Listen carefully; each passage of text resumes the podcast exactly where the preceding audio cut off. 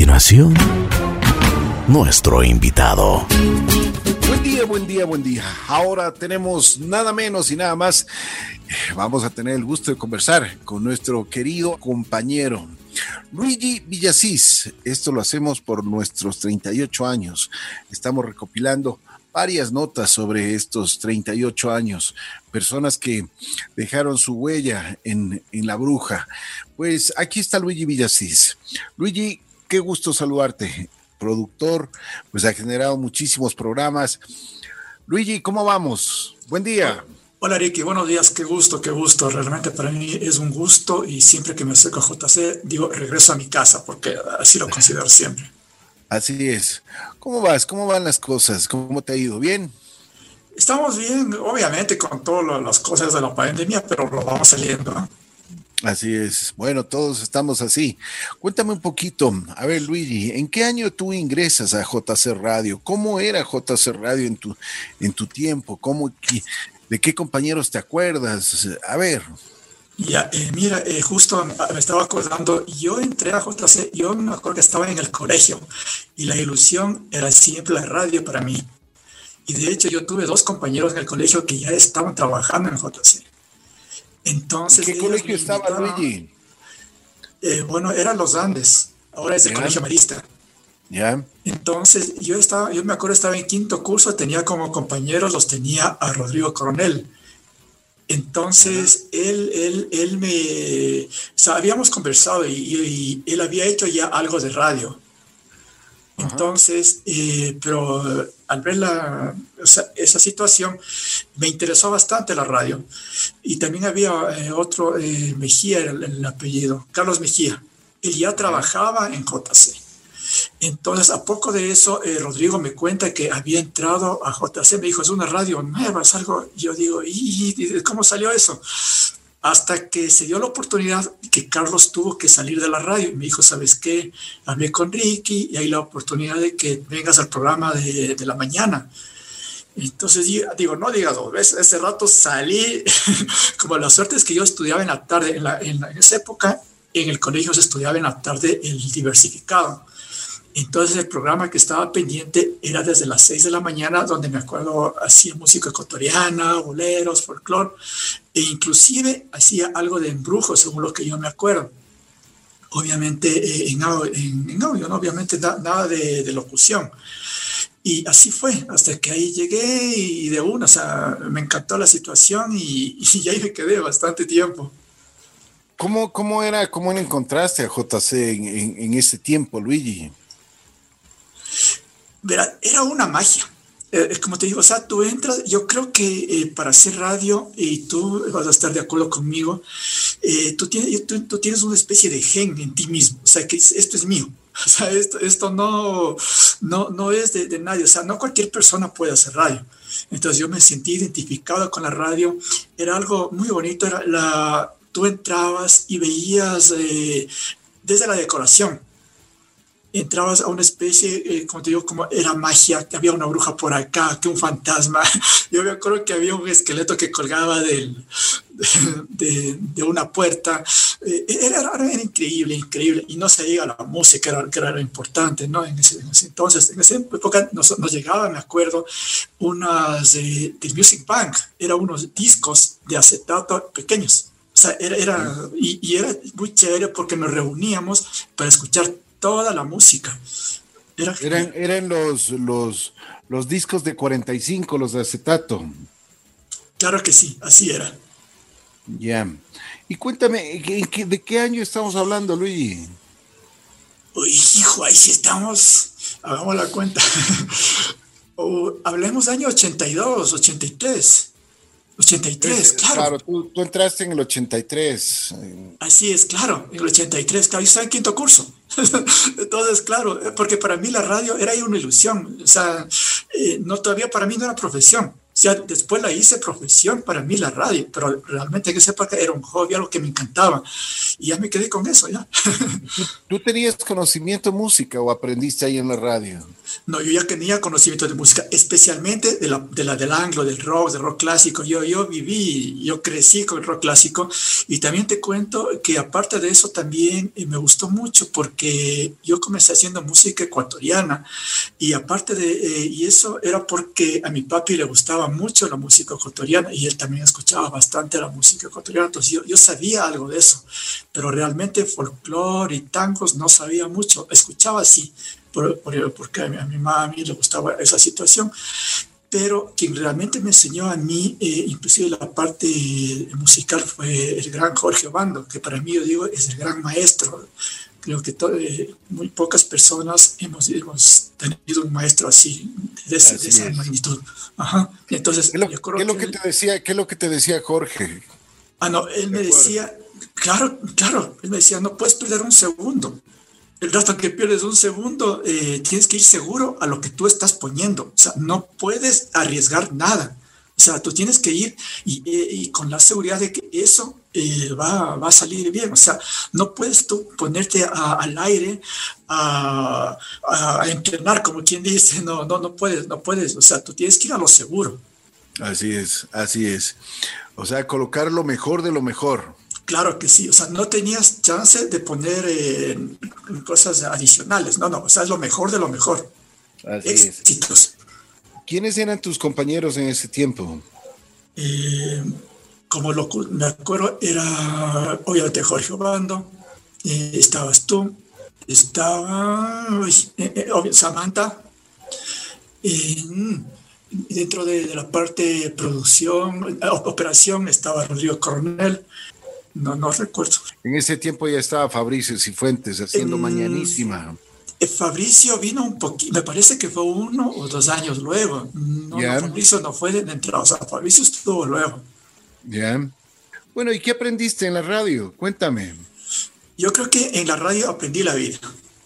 Como te digo, yo al considerar eh, a la radio como mi segunda casa, eh, llegué a, o sea, todo, o sea, más que nada aprendí a, manejar lo que es eso. O sea, y yo, yo, yo me acuerdo que yo seguía y estudiaba para, eh, ya salí del colegio, obviamente, y comencé, fui a la universidad y comencé a, estudiar administración de empresas.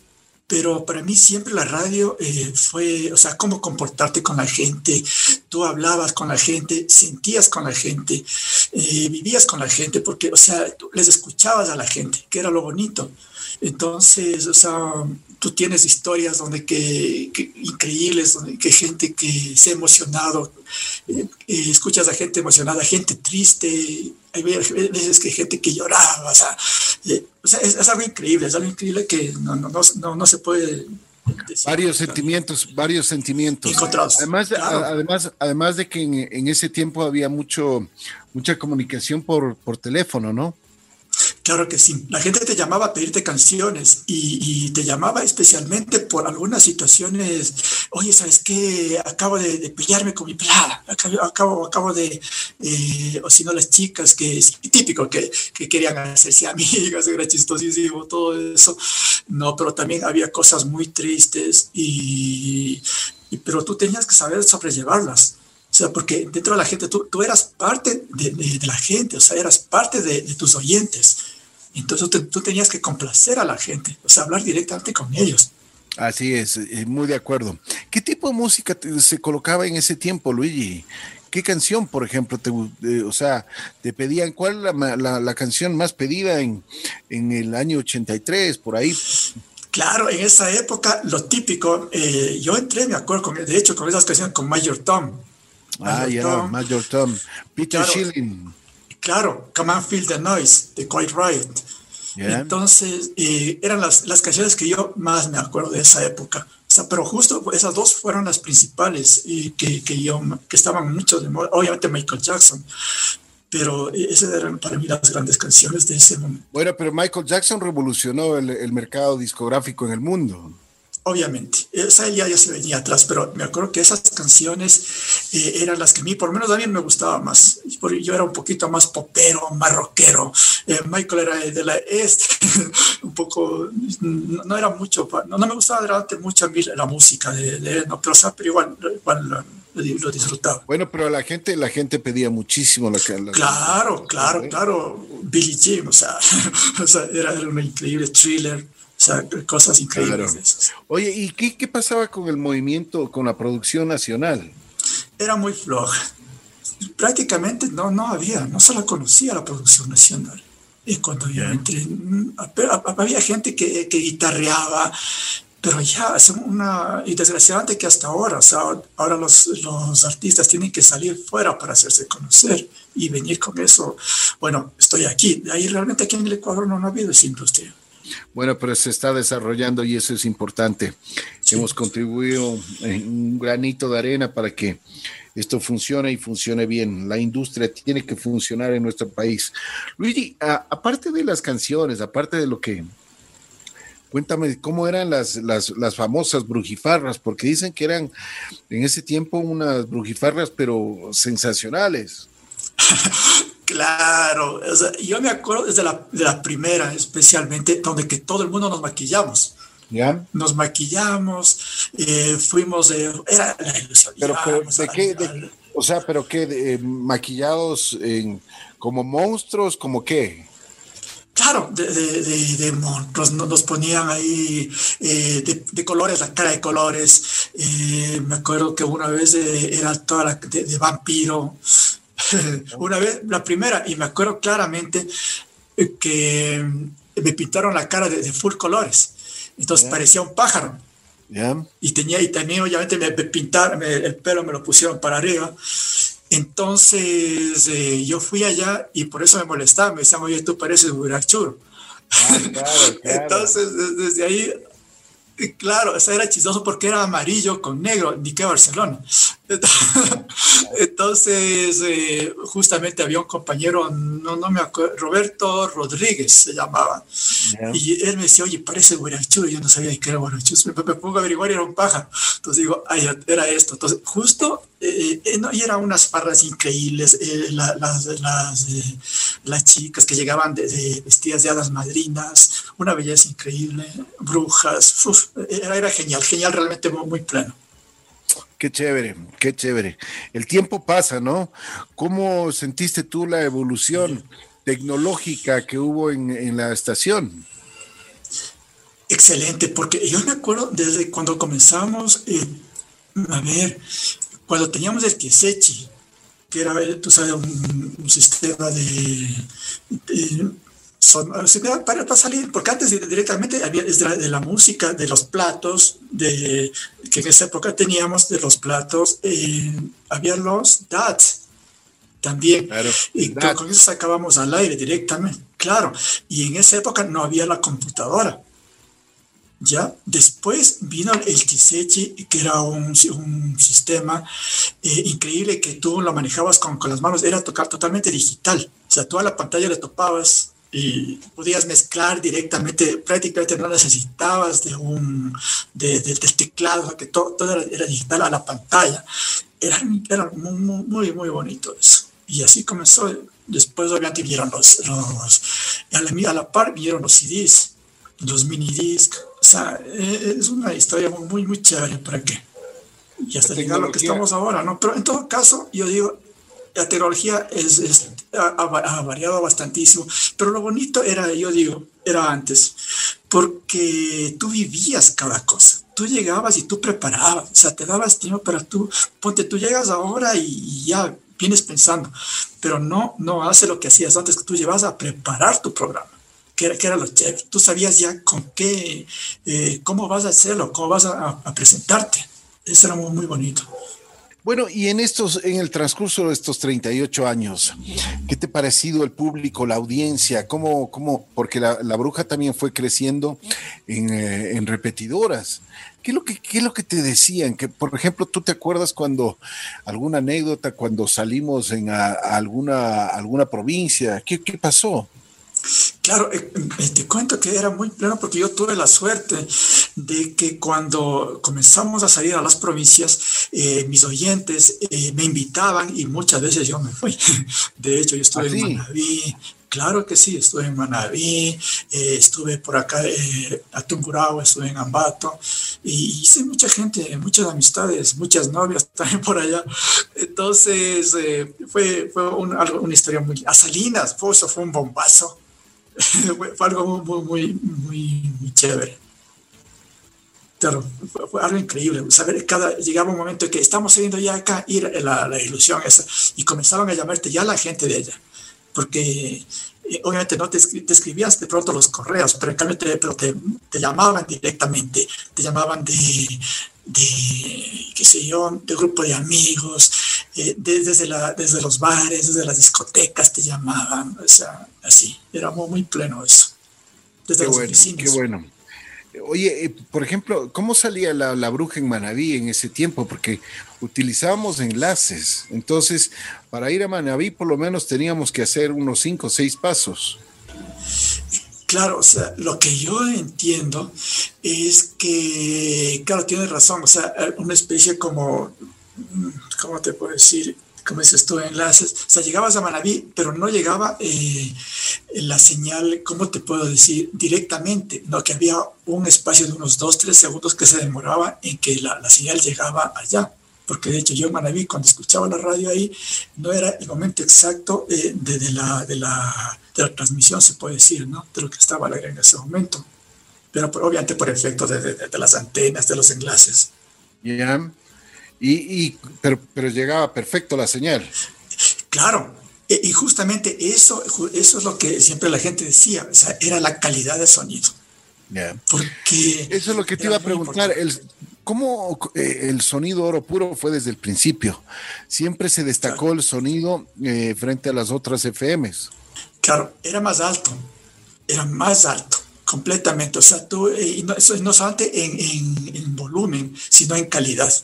Porque tú lo escuchabas a una, y decían, no, esto no, pero ponía la raya, ponía la bruja chicas, ¿y eso, ¿y eso qué es? o sea, suena algo increíble, o sea, eh, te daba ganas de subir el volumen, o sea, no, no es que te quedas antes con el hecho de que, ah, no, mira qué bonito, no, no, te daba ganas de subir el volumen, te, te incitaba a subir el volumen, era lo bonito. ¿Cuál es, cuál es, cuál es eh, la anécdota que más te acuerdas? Porque tú eh, tuviste bastante tiempo en la, en la radio. ¿Qué, ¿Qué anécdota, o sea, siempre te marcó a ti? Que siempre la cuentas y nunca te olvidas. Una anécdota muy bonita fue cuando, eh, cuando, por decirte, canciones, me acuerdo de Sunshine Ray, que le subimos de la velocidad para que se haga éxito. Fue algo muy, muy chévere dentro de eso. Y dentro de las anécdotas ya al aire mismo, los fantasmas que por ahí te decían que, que aparecían y, yo no, más bien a veces hasta me ponía a conversar yo, yo, asumía que eran fantasmas porque, por decirte, el agua comenzaba a moverse sola, el agua de... Entonces, oye, yo me acercaba, oye, mucho gusto. A ver, pero, pero a ver, a ver, a ver, descríbenos, descríbenos un poquito más, porque el público no entiende eso. O sea, ya, conversabas con los fantasmas, ¿qué fantasmas? ¿En dónde? ¿Por qué? Ya, era en el estudio. Había bastante, bastante... Eh, esa situación era en el estudio, ahí teníamos el garrafón de agua. ¿Ya? Entonces, mi programa, me acuerdo, era los domingos, los domingos o las madrugadas, pero también, eh, y un domingo yo recuerdo claramente que comenzó el garrafón, eh, el agua que está en el garrafón, ah, como que alguien se estaba tomando, tú sabes, cuando, cuando tomas el agua del garrafón, salen unas como burbujitas, y ese momento comenzó a salir esas burbujitas. Entonces yo me acerqué y no sabía de dónde, qué pasaba, pero las burbujas estaban ahí. Entonces, bueno, ahí sí, oye, bienvenido o bienvenida. claro, claro que sí. Pero, pero algunos, algunos compañeros, algunos compañeros, entre esos tu primo, cuéntanos la experiencia que tuvo tu primo. Ah, eso fue, bueno, te cuento que él no volvió, porque yo me acuerdo, eso fue en la noche de un domingo. Él tenía su programa en la noche de domingo. Y para eso eh, ya habíamos en la, en la cabina, eh, ya habíamos puesto, ya habían puesto una eh, madera sí, el piso unos, banquitos, un tipo banquito de madera. Entonces él estaba en su programa y cuando él lanza el disco al aire, el disco se le, se le apaga. Entonces volvió a intentarlo y se lo volvió a apagar. Entonces no, no, no sabía qué iba a pasar y en ese se siente que alguien se da la vuelta a través de él en patines, porque sentías claramente el sonido del, patín eh, en el piso. Entonces ahí sí ya no sabía qué hacer, ¿no? Eh, eh, quería salir y no, no podía porque no le daba la fuerza. Y todo ahí sí se había quedado en ese momento. Hasta que había llegado el chino Mon se asustó completamente. Hasta que llegó el chino Moncayo y dijo, oye, ¿qué te pasa? Y le ve todo él ahí pálido, sin, sin poder salir. Y, lo que él cuenta era que era una niña, que se le escuchaba una niña que, que se reía. Que era, Entonces, eso es lo que él nos cuenta. Una energía especial tiene este estudio, no hay nada que hacer. Los 38 años de la bruja con Luigi Villasís. Luigi, ¿qué te dejó la radio? ¿Qué te dejó la bruja? La bruja, como ya te dije un poco más antes, un gran aprendizaje. Primero, personal porque la gente eh, con quien yo tuve la suerte de trabajar y aprender, entre ellos eh, mucho agradecimiento para ti, porque como yo siempre he dicho, antes que un, jefe eras mi amigo, y sigue siendo mi amigo, porque o sea, no era el hecho de, que, de que, oye, que esto, no, sabíamos cómo, cómo trabajábamos, o sea, era un grupo, eh, un grupo de, de familia, o sea, de, de, de hermanos, podría decir que cada uno nos dábamos la mano al otro, no hay en ningún momento, pero por más tuve la gran suerte que nunca yo tuve egoísmo en ninguna cosa, oye, necesitas esta cosa, toma, o sea, eh, explícame esta cosa, tan explicaba. O igualmente me, es un momento también me tocó hacerlo a mí. Entonces fue algo, ha sido siempre la bruja para mí. Y aparte eh, he tenido la suerte también de trabajar en otros medios.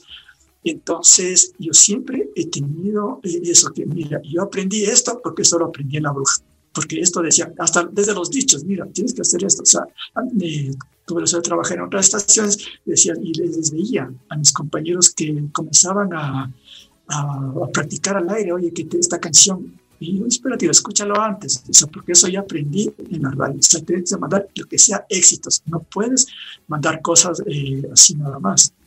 Entonces eso aprendí mucho, y de, hecho eso, ha marcado. Oye, aparte de, de, de, esto de la radio, eh, tú comenzaste a hacer producción, tú te enseñaron a hacer producción ahí en la radio. ¿Qué tal te fue con esto? Bien, te cuento que a mí me gustó mucho la producción, inclusive, pero la inicial. Porque una cosa, y yo en esa época teníamos un, un sistema eh, que, que, se lo hacía, donde que ocupabas, tenías que, te crecían ocho manos, ocho brazos porque ahí tú manejabas todos los canales. Era, no me acuerdo el nombre del programa, pero me acuerdo que los cassettes eran un, es porque se grababa en un cassette, un cassette tipo a los de VHS, así. Entonces tú creabas propiamente la producción, porque me acuerdo que la, que la locución venía en cinta. ¿Ya? Entonces, aparte tú ponías las cortinas, los efectos y la creatividad ahí realmente sale la creatividad de la persona, digo yo, del productor. Porque bueno, ahora tenemos ya la computadora que, es, o sea, ya, ya está hecho ahí, ya está, todo está hecho. Pero es, muy fácil ahora con la computadora, ¿no? O sea... claro, ahora cualquiera es productor. yo no quise decir eso, pero, pero bueno, tú lo dijiste, cualquier productor. Pero lo que pasa es que, bueno, como tú dices, cualquiera, cualquiera puede eh, manejar la consola, yo no diría productor, pero eh, muy pocos ah, tienen la capacidad, el don, o sea, la, habilidad y la creatividad para hacer eh, distintas cosas, ¿no? Porque, sinceramente, o sea, la computadora ahora te hace absolutamente todo tienes, ya, tienes, ya tienes ahí, tienes ya eh, los efectos, tienes las cortinas, todo te tiene ahí. Ahí tú creabas. Me acuerdo que había sonidos que no, no los tenía en ese momento en, en nuestra, en, en nuestra, se puede decir, librería. Entonces tú creabas, o sea, tú te, dabas la idea de cómo hacer, o sea, ocupabas de tus, tus manos, hacías aplausos, hacías, tú hacías tus efectos. Y de hecho salían unos efectos geniales que creo que es imposible poderlos conseguir ahora, ¿no? Claro. No la producción. La creatividad, no hay nada que hacer. La creatividad.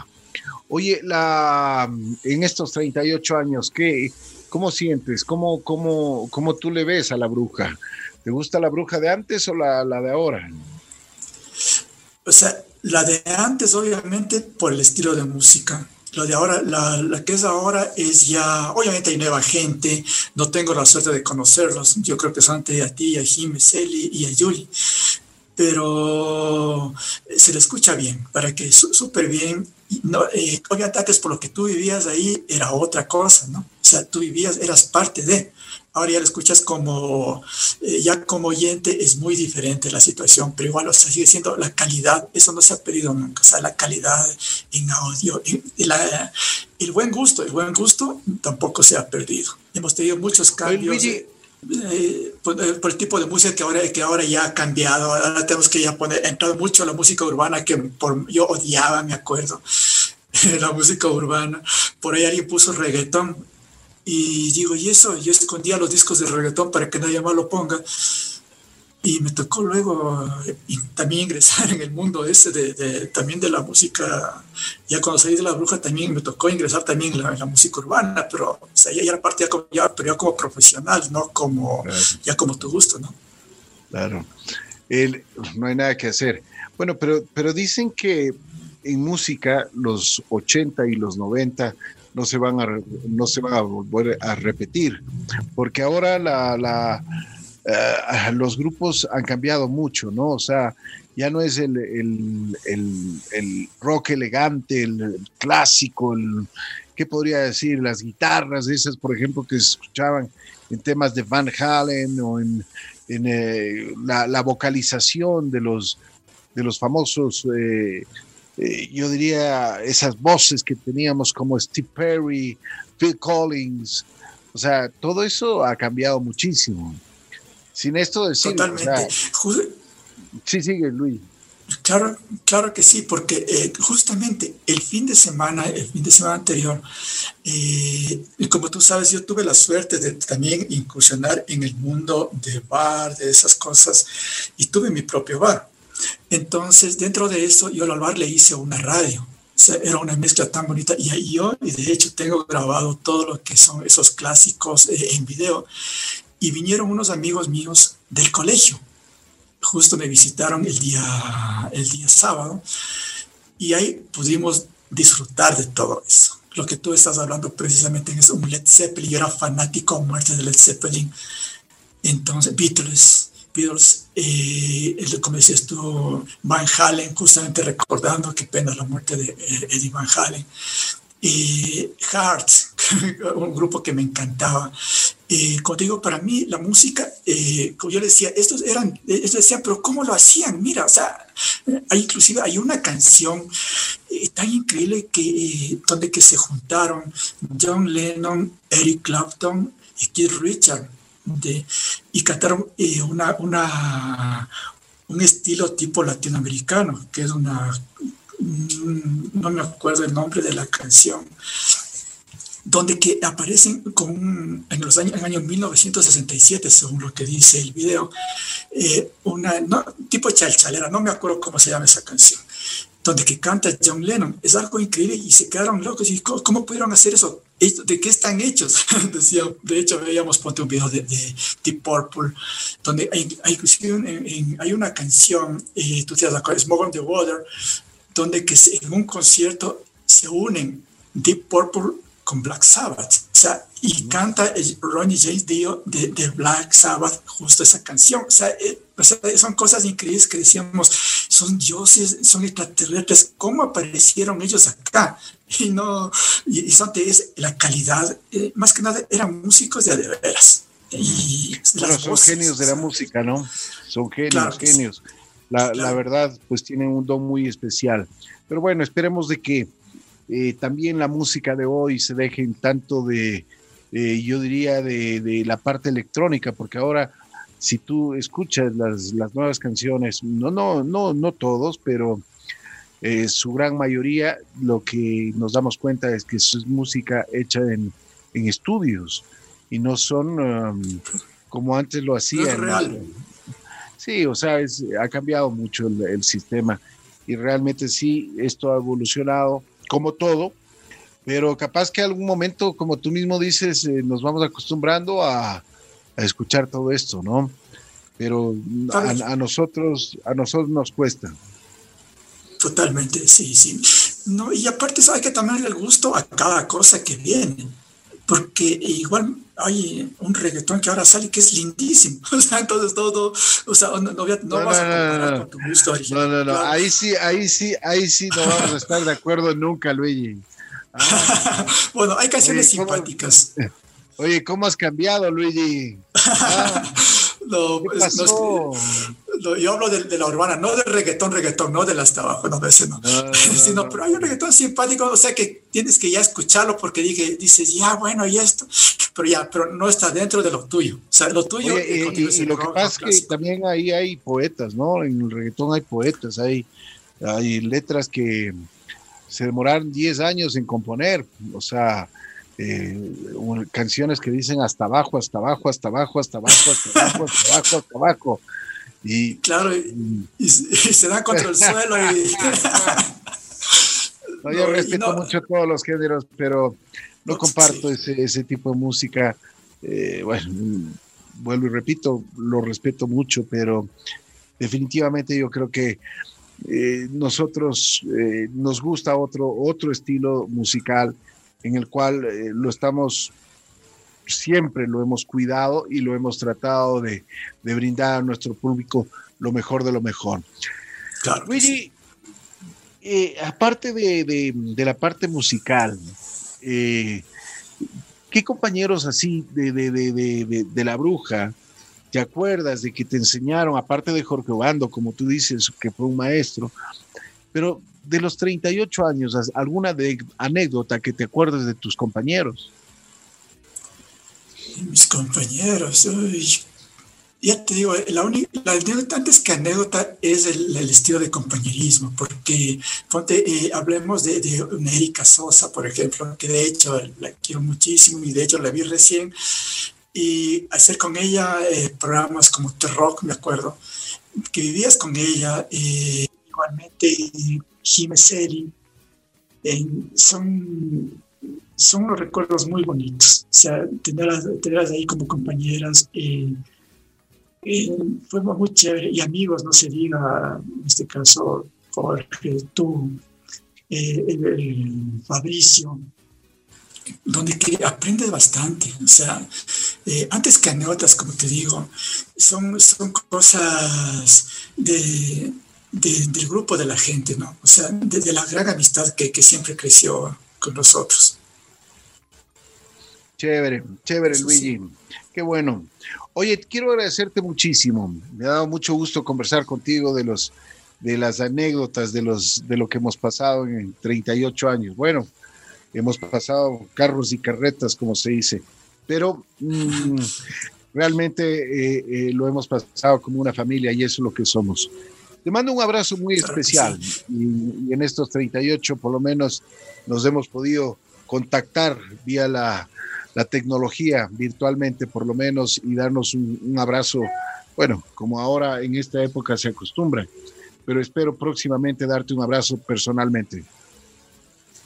Gracias, Ricky. No, y qué gusto, qué gusto eh, saber que eh, formo parte todavía de la bruja, es mi gran familia, se le, se le extraña durísimo a la radio, o sea, es, es, algo que, que formó parte de ti, de, de, de, de cada persona, de mí especialmente, y como te digo, o sea, y como decirte que inclusive hasta ahora tengo los, tengo los stickers de la, de la bruja eh, en mi habitación y todo, o sea, porque de, de, eso, con eso crecí. Y es algo muy, muy chévere, de eso inclusive profesionalmente me hizo crecer bastante, aprendí demasiado, muchísimo, por lo cual siempre, siempre estaré muy agradecido con todos ustedes. Y, qué gusto, qué gusto y felices 38 años, como te digo, es solamente la mitad, quien quita que sea que siga mucho más y que tiene que seguir siendo mucho más. Y muchos éxitos para todos ustedes. Un fuerte abrazo.